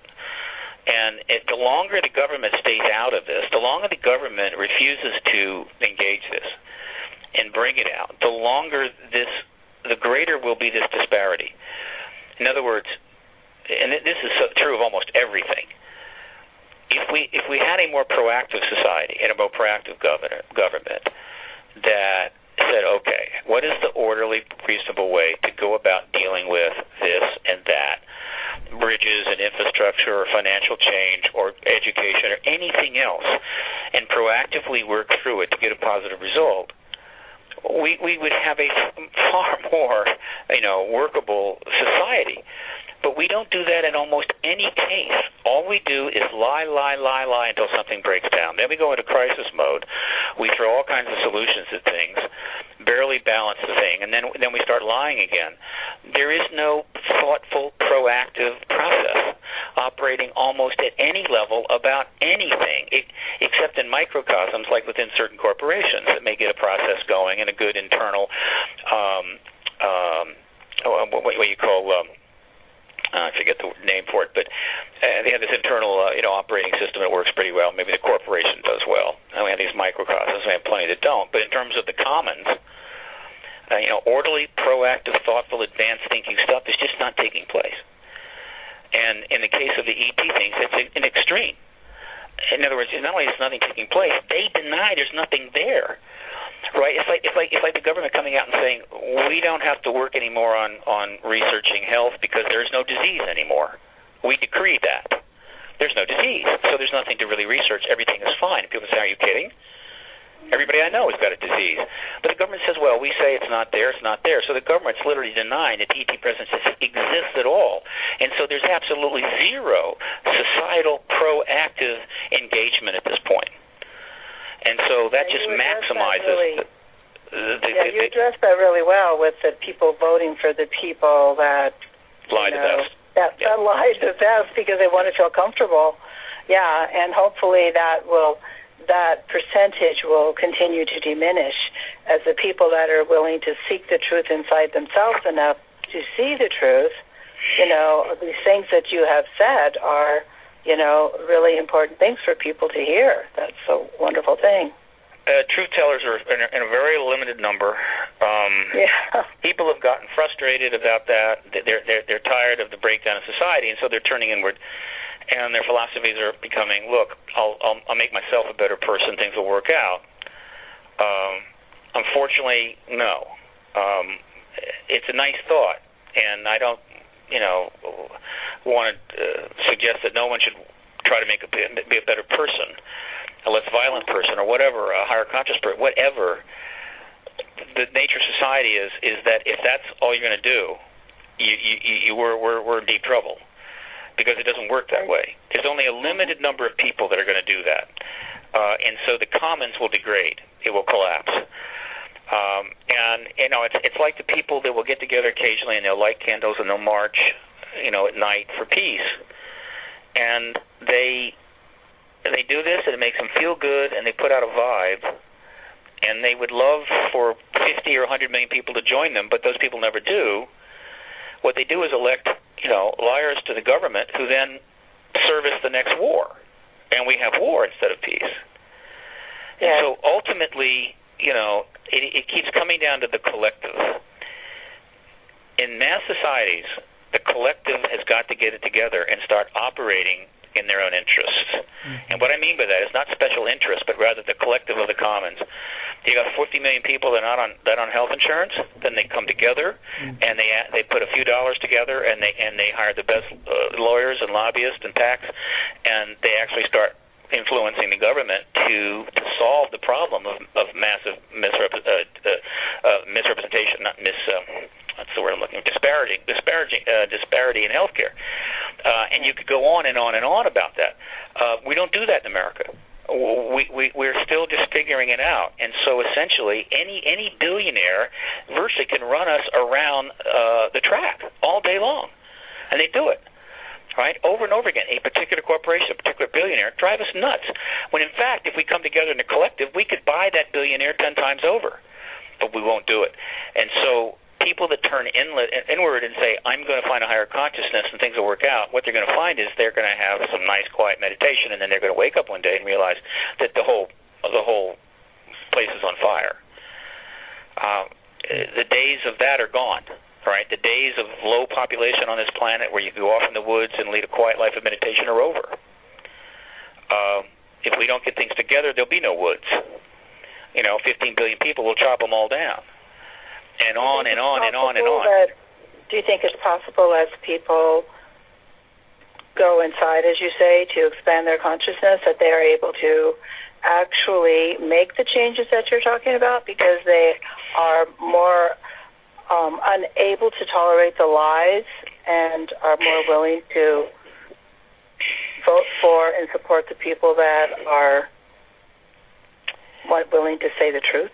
Uh, I think on an individual basis that can happen, but in the collective it can't possibly work because one, the population is growing too fast and societal change is too great. Mm-hmm. And so the limited number of people that will go inward and find a good good space, they long before they could translate that good space into societal change, will be long gone. Um, this is just a reality. Um, in other words, we need action. Uh, action, absolutely. We need action, mm-hmm. truth and action. You you get truth and you put it together with action, and you can do almost anything. Huge things can happen. Um, mm-hmm. But and, and and again, I'm not I'm not saying that that making an effort to turn inward is a bad thing. I'm simply saying that a lot of the reasons that people are doing it is not because they really believe that that's going to make the world a better place, but because they have nowhere else to go. Uh, they're so completely turned off by what's happening around them, the inability of social systems to work, that they're left with going inward. And this is this is typical of over overpopulated states. I mean, uh, one of the reasons that you that the Indian religions are the way they are and the Asian religions are where they are is that those areas became overpopulated before almost any other parts of the world. They they, they became massively populated early on and it, it was a difficult life with limited resources. And when you're faced with what I think India certainly was facing even early on, and to some degree China and other parts of Asia, uh, you go inward because outward is almost unbearable. And they developed a whole culture and religious traditions that do provide the ability to find a meditative space. But unfortunately, it's not because that's the, the superior thing to do, but it was essentially a survival and necessary need because of the awfulness of what was developing around them as they just populated. You know, this is off topic for me, and I don't go here much, but it's not not partisan politics, so I'm, I'll, I'll do it. I'll, I avoid partisan politics. Is that when you, when you look at all these various issues, it keeps coming back to the to the to the, the same thing over and over and over again. The the real fundamental human dilemma uh-huh. the one that we're still grappling with with very little success. But the, the, the, the, the, we're starting to see glimmers of possibly addressing it, and that is we are a species, like any other species, that is living today because we have a multi-million year built-in genetic need to breed and having children, creating more humans, is our fundamental raison d'etre, and it's not something we just learned recently. We've been at it for millions of years, and suddenly we arrive, very suddenly. Why? it happened very quickly. It happened between roughly 1800 and 2000. So we're talking 200 years, which is a tiny drop in the bucket. Suddenly we came up against a time, we reached a point when that that two million, multi-million year genetic um, um, need, compulsion, impel, im, im, im, impellment, had to be modified. It had to be curtailed. Otherwise, it would be our destruction. And that dilemma we have been dealing with for 200 years, and we keep always coming back to it. And we, we still haven't dealt with it. It is, it, it, it, and, and you can see it right now population issue is one of the most important in the world, and you could watch you could watch election coverage in America night and day all the way up to the election in November, and you will not see a single candidate even mention it once. And this is generally true in most other countries. It's it's like the ET issue, one of the taboo subjects. You don't talk about that.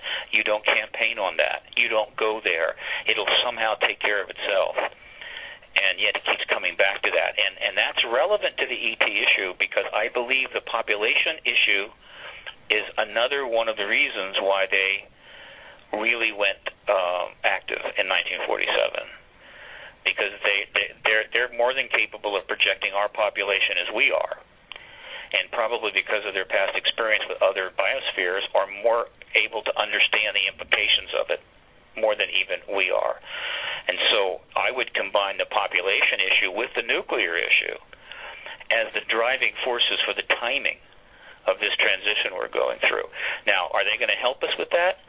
Very possibly, because one of the uh, one of the things I'm pretty confident of, because of their extraordinary ability in uh, genetic and biosciences, is that if they wanted to, if we were in an open engagement with them and they wanted to, they could provide us technology that would make birth control utterly trivial. And we could probably have the population fully under control in two generations. Um, and that would be that. And then we would be on our way to making this planet an extraordinary place, a planet without want, a planet without violence and war of, of, of a significant level. Um, and the simple truth is is that they really couldn't have provided that. I mean, you could say, well, why didn't they provide it back in 1820? But I can imagine why they couldn't have. It just wouldn't work. We we are now probably able to actually take on a technology like that. We couldn't do it. And we're also right at the tipping points on the population environmental equations. And so again, when you start looking at it from the big picture, which is my job, I'm, I'm supposed to step back from the planet as far as I can, get up there in an orbit of maybe 10,000 you know miles out, and look down on the whole thing, including the ET engagement, and see if I can figure out or see what may be going on. Just just just as a as a model to be able to make decisions about advocacy uh, maneuvers and, and also to come to, to conclusions about whether to proceed or not to proceed because not all activism is appropriate. Sometimes you don't want to do that. Um, but to do that, you have to have a big picture model. Otherwise, you're just groping in the dark. When you look at that bigger picture, you you see you see them tampering with our nuclear weapons. You see them dealing with our genetics, uh, and you're thinking, wow. Is it possible that not too long from now, nuclear weapons are going to be a non-issue? Population management will be trivial and, and non-coercive, and uh, and and that we may even be able to have enhanced humans, which will give us a little bit more of an edge. Is that all just 10, 15 years away? Because if it is, we're going to get through this century okay. Yes. I like that. Yes, yes, that's that's what I would call the higher consciousness view because it's based on hope.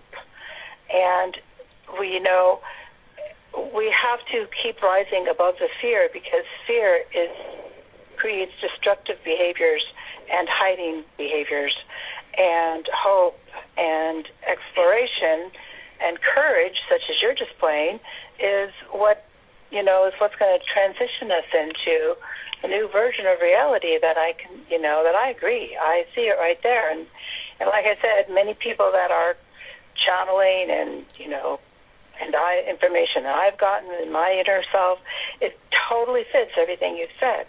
So for me, it's so very validating because all this stuff that you know someone like you might say, well, this is a woo woo world. My husband would say that.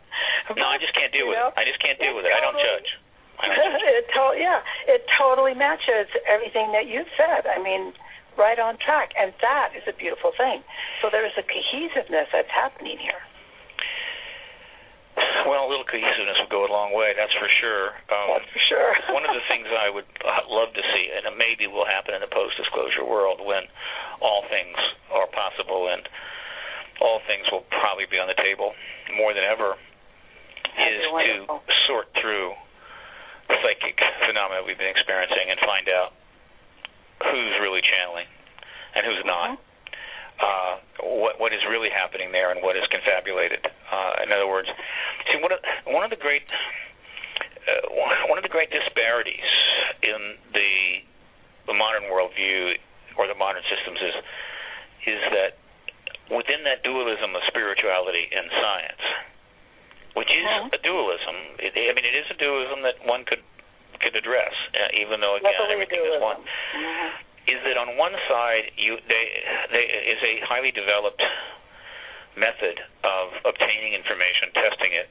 and putting it into a matrix and moving on. And spiritual duality doesn't have that. It doesn't work on that process. And so that that means they're not just two strains of thought; they are two radically different um, knowledge systems and are, are, are essentially incompatible.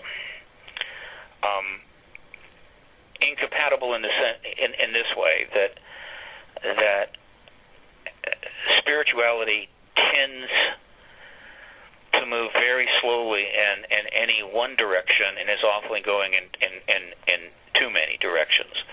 Um, and so it's it's much more boy, it's hard. I'm, I need to come up with a good analogy for that. But uh, people that that devote themselves to spirituality are are really operating in another uh, place, another world, and and so that is why there's been this huge gap between the two, and and and we love it when we see a little overlap when we see science and quote the spirituality side of, of things connect a little bit, uh, and that's not a bad thing, but it doesn't happen as much as people think, and the disconnect is really still great.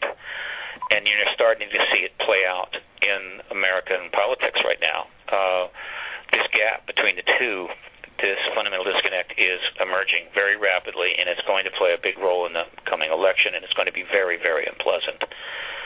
Um, uh, there are people who are gifted in that they they have both a profound command of science and the scientific method and a very good understanding of some of the, the best spiritual concepts and traditions. And as a result, can kind of speak in both worlds. And they're very, very valuable people. There's not a lot. And if we could focus, if most people would focus on them, these these these special individuals that have those the the the, the dual. Uh, sort of uh, multi, multi. I guess they're multilingual in that sense, multi worldview. Uh, I think it would be nice, but unfortunately they don't. And so, the spiritual side is a very different painting and uh, I don't know where that's going to go ultimately. Um, I, I well, fear it depends on it. It depends on um, the operational definition of spirituality, and if it's if the operational definition is spirituality and going off and doing something for yourself and finding God within you and leaving, then that is definitely a, a model that has been used.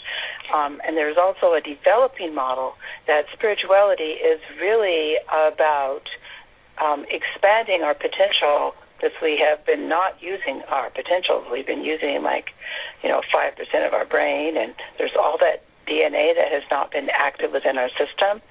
And there is a spirituality that's developed on a a in between, as I was saying, that pulls the two together, that is looking and, and perceiving and exploring new ways to do everything that you're talking about. Um, and to not have it be something that is just for the individual, but that something is for the collective and for the foundation and initiation of a new operating system for how we're going to live as human beings on an evolving planet. So, you know, I just want you to know that there's more out there than you might think. Oh, I know that. Um, science is kind of an operating system for uh, getting things done, and spirituality, if it if it's cohesive, is an operating system for how to live. Because yes. I mean, a person can master enough science to be able to build a rocket ship, but but being able to build a rocket ship and even what you know to build it really says virtually nothing about how you would live your life. And so there, there is there is these like are two different operating systems, Mac and PC. Yeah. But unfortunately, very good. spirituality also includes, I think appropriately so, the entire religious context, and that includes all the world's religions. And of course, they're off in a whole bunch of different directions. And so They are, ultimately, sure. they will shrink. I mean, not right away. I mean, after disclosure, I think the numbers will go up. But I believe that they will shrink. Inevitably, this the whole religious spiritual side of our existence has got to be preened. Is it preened? Yeah. Yeah, preened. In other words, it's, it's prune No. like you prune a tree. we don't. Do you prune a tree, or you? Yeah, you prune a tree. You It's take a prune off a tree, yeah. dead. It's gonna be pruned. You take off everything that's dead. That's exactly. I agree with you completely. You, you got to get rid of all of the. See, scientific Yeah. method is designed to get rid of that stuff as you go forward. Religion Right. doesn't get rid of almost anything, right? And so it Right. has to. be- You know, there's going to have to be a much more cohesive yeah. uh, concept of of that operating system. Uh, and because we don't have that, is why you've still got religions prepared to annihilate each other even today. it's been um, the basis of most wars. Yeah, a, a lot of wars, not all, but a lot of them, and and so that's just a reflection of the fact that you've got way way too much baggage. Uh, so Yeah. the spiritual. Uh, uh, boy, I wish Edgar Mitchell was here. This would make a, he would have loved this conversation. Um, it, it, it, it, the, the operating system for the spiritual uh, side of the duality is Uh-huh. needs to be substantially upgraded, and that is Yes. going to be a formidable task. That Well, it's a task that, that people are in the process of. People are in the process of doing that, and well, you know, they actually, better hurry up. Yes, absolutely, I agree with you completely. Well, we all better hurry up. I mean, it takes many Uh, forms. I mean, just getting the Catholic Church to to allow priests Yeah. to marry. I mean, who knows? I mean, that's been in the works for an awful long time. They still haven't done it. I think it'll happen fairly soon. But that's just one little thing. well, I Uh, think spirituality and religion, they're not, they don't go in the same operating system. That's I think they. I think they do. I think you have to. Well, yeah. Yeah, I mean, I know, I know that, I know that people say, "Well, uh, I'm, I'm, I'm, I'm spiritual, not religious," uh, because they are, they, you know, religion is uh, a problem for them. but that that's just a that's just a, a device to be comfortable. The reality is that all of those people out there that are in those former religions view themselves mm-hmm. as being spiritual too. Uh, and so it is all part of that spiritual uh, operating system. And and uh, those that reject it, I mean, go away from it. I don't blame them. But they have to understand that that doesn't mean that the reality and consequences of that part of the spiritual world are not going to come back and bite them and right. you know you know it's like it's like you know a, a good analogy there would be a very spiritual non-religious person who um uh, is is is uh, uh, completely away from and outside of all those structured religions, leading a very comfortable life, very comfortable with their spirituality, and it's all very good. And then they get you know killed in some religious terrorist attack, and it's like, gee, bummer, right? You you can't right. separate. Yeah. I mean, I don't blame people trying to separate from the world, but ultimately, it, it can't work. Uh, not not in the world we're in now. There's no place to go. There's no place to hide right? The rich try to hide by getting tons of money. They move up in high rises. They build underground bunkers to go in when the nuclear war hits. Uh, they buy islands in the South Pacific, and they spend all this money to sort of hide and get separated. And and to, and they are able to in some degree, but even that is becoming non-workable. There's nowhere to go.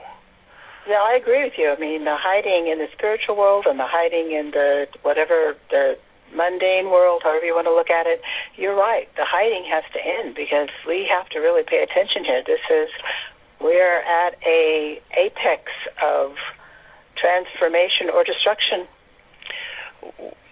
Another way to look at it is people in the collective have got to turn, preferably together, and yes. face reality. Yes. In other words, face it. Right. In other words, the government is comp- right now. The United States government is under the bed w- with a paper bag over its head.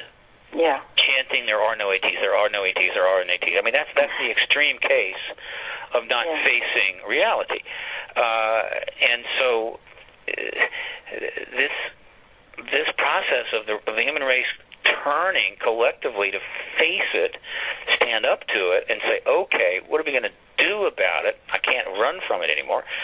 That that's that's a big deal. I mean, you don't you don't get seven billion people to deal. turn in any one direction easily.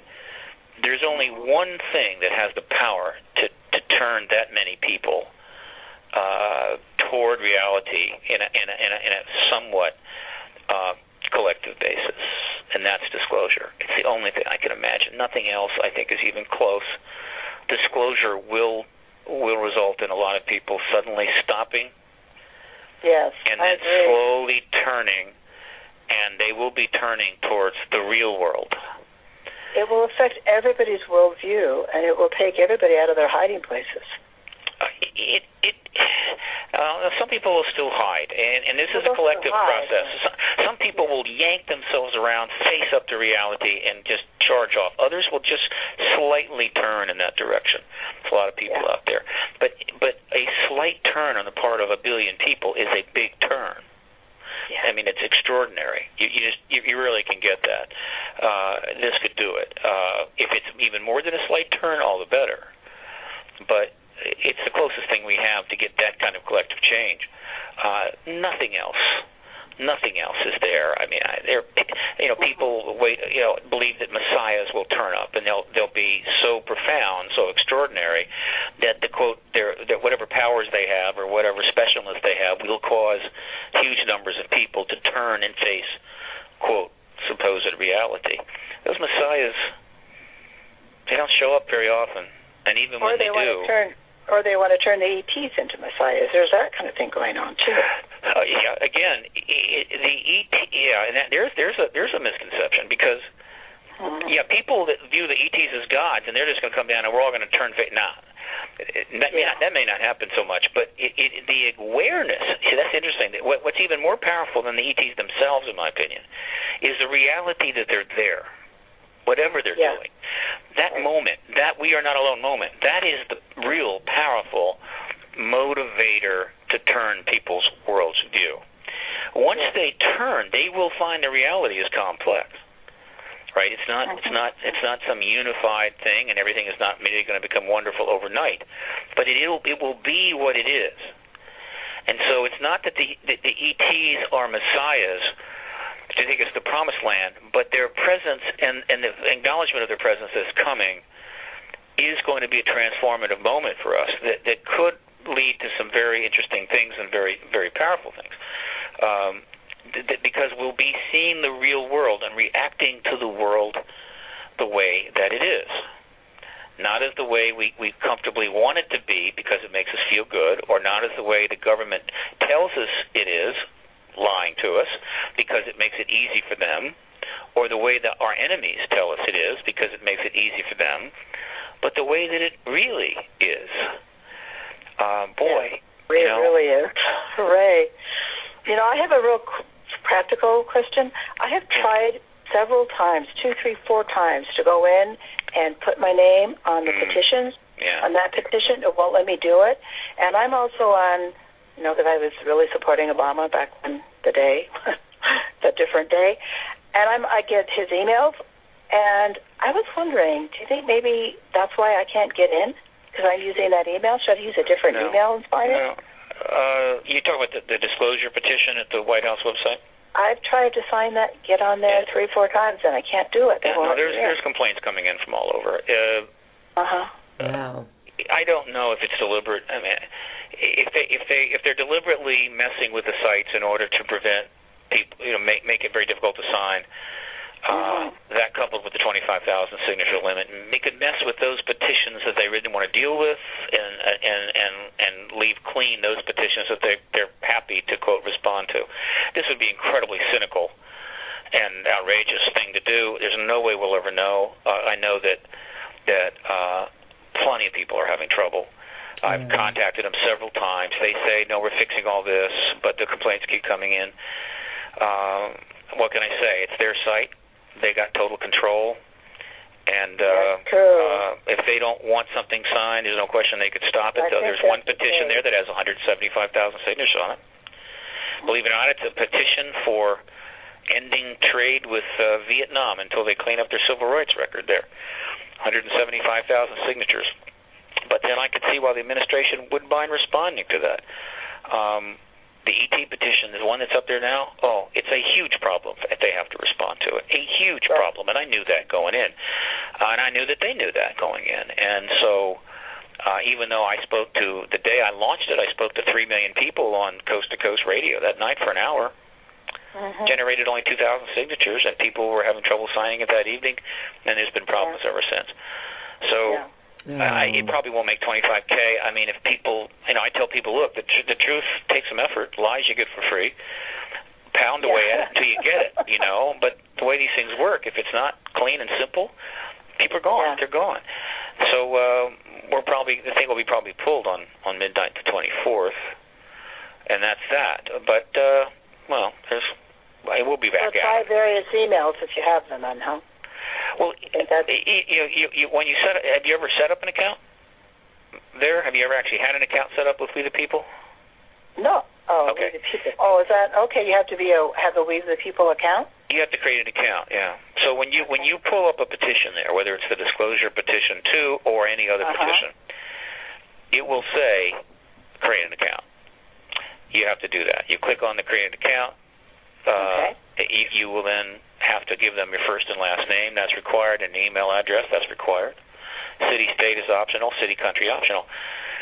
Then they send you immediately an email. This is typical to all commercial accounts. Send you an email with a verification link to prove it's Mhm. you. You click on that. You have a password they send you. You use that. You log back in and you sign. That's how you do it. Okay. Maybe I didn't do all of that. That's good to know because maybe other people didn't do all of that either. So Yeah, no, some of it is people just don't understand. I know, I understand Mhm. that. I understand it. yeah, I Um, will go make the We the People the account, We the People account, and do all that if I can get in now because I want to sign. Well, I'm glad, and I hope you'll spread the word. So we are disclosure and we are the economy, as you said today. And so, in closing, what business strategies are you setting up in place for after? Uh, if disclosure takes place, then uh, PRG will immediately start addressing the issues of the post-disclosure world. And, and the, the first and foremost issue will be: Is the government telling us the truth? Uh, in other words, are they in any way playing with the truth on this? Uh, the disclosure event, there's ETs here. That's easy. I mean, we already know that, and that's what disclosure is. After that, everything else we learn is potentially problematic. And so, one of the first things PRG needs to do is uh, is focus on that. In other words, uh, be prepared to react to anything which is is uh, suspicious and and and and also assist in the process of of, of getting the information out. Uh, of course, they'll immediately try to raise some money finally after all these years. I think the money will be there, funding will be there, and that money will allow PRG and, and others who get funding to do a, a lot more than they're doing now. And so the movement, the truth movement, will be empowered pretty quickly uh, and have quite a bit of resources to work with. Um, will be, you know, the disclosure movement will be the the uh, hot item. Uh, it'll have its day, as it were.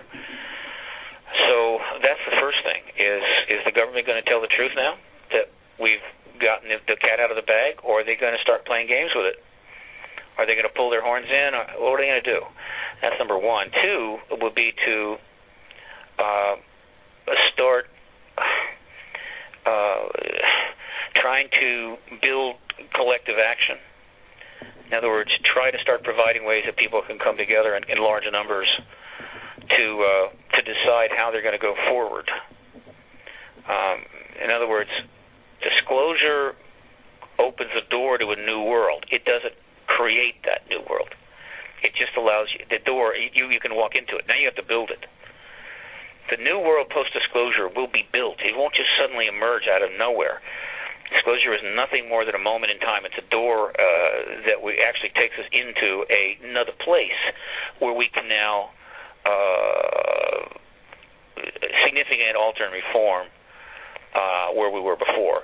But that's actually going to be a very uh, immense task. And uh, if the people don't come together collectively to influence it, then limited groups of highly influential, powerful entities will construct the new world to their specifications mm-hmm. and have it all you know locked down, and we'll be uh, out in the cold again in the new world, outside looking in.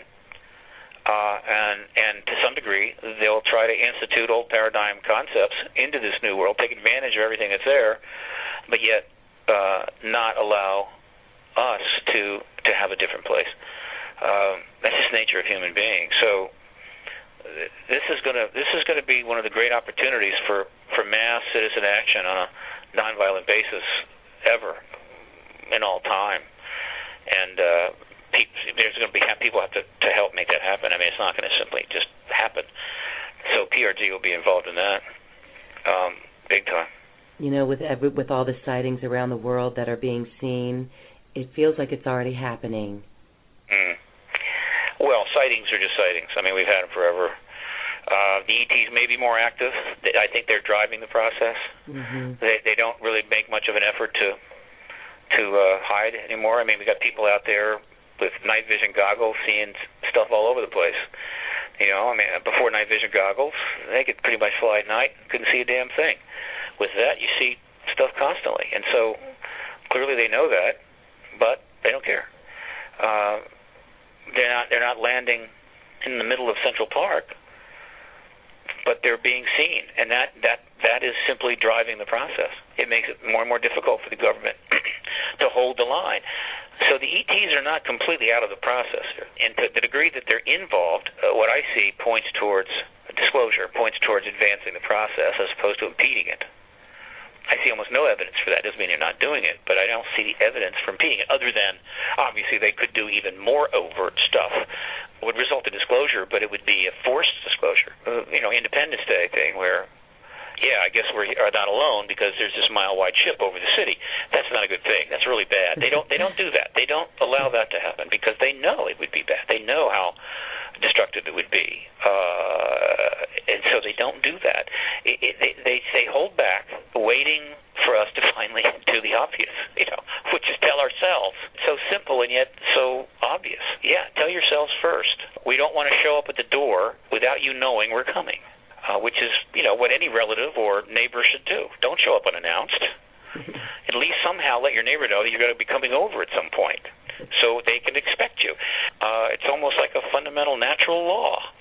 Don't show un- unannounced. Well, the obvious have shown up, right? So that's not the not not the, the fact the factor here, but the idea of forcing us to acknowledge by by by putting themselves right in front of our noses in a huge way and putting the government in an impossible position. They don't want to do that. It's very interesting, and so they're waiting. I, I've always speculated that well, is there a time limit here? I mean, at some point, are they saying, okay, enough, we've had it with you guys, and they simply go away for a thousand years?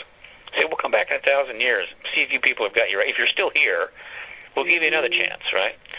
I, I worry about that. That would be not oh, good. That's a very uh, yeah, I would I would be in bad shape if that happened. Let me tell you. No, no, we're not having that thought.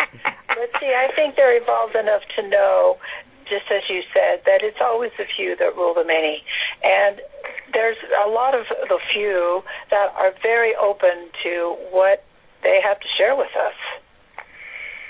So, a certain percentage changes the world. A certain percentage changes the world, but you can change yes. the world without ruling it. You know, activists generally don't try to rule; they try to change. There's a difference. Yes. Martin Luther King never held an elective office, um, yes. and never ruled anything. Um, uh, so, uh, change change requires a certain percentage of the population. Yes, absolutely. And and then the amount that rule could be a very small group, but our founding fathers uh, well, I don't, I don't, I don't, I like, I don't like to uh, uh, get into that too much. I mean, I don't make a, make as people make too big a deal of it. But the people that sort of structured the American experiment, on the backs, of course, the Native Americans, uh, did have a pretty good idea, and that was that if you want to minimize the awful abuses of power that history had shown over and over and over again for thousands of years you have to expand the governmental base. You've got to you've got to have the state being ruled by much larger group of people, mm-hmm. and certainly no king. I mean that that's obvious, right? Mm-hmm. But they wanted to go beyond that, and uh, we have uh, made some progress there. Right now, we're shrinking a little bit. We're we're we're coming under the influence of much too much money and control from special interest groups. So we're seeing that that that concept being violated, and we don't like it, and it's causing trouble. Uh, but in the post-disclosure world, we've got to expand it. We, we, should have universal voting in this country. We need to set up internet voting that works. Not easy, but it can be done, and get the voting numbers up to 90, 95, 97 percent, so that virtually everybody is participating in elections and participating in that government that way. It, that would be a transforming thing. I, I don't care how, uh, you know, the, fact that some people just vote and not really care. The fact that they're actually involved would be huge. It also would minimize other problems. All that's doable. There's a lot of things that could happen very quickly. Um, but again, we need to be in a world where the collective commons is very strong, the governance is broadly broadly covered, and uh, um, truth is at the center of the social contract. It's the one thing we can depend on. If you're going to put something at the center of the social contract, it's not gold bullion, right? It's not a bunch of battleships. It's the truth. Mm-hmm. If you make the truth the center of the social contract, you're going to do fine. You're going to have the best possible chance of having a highly successful society that could go on a very long time. Uh, and obviously, that's not where we're at right now, uh, in particularly in the United States. The Soviet Union completely uh, violated that concept and utterly collapsed after 73 years.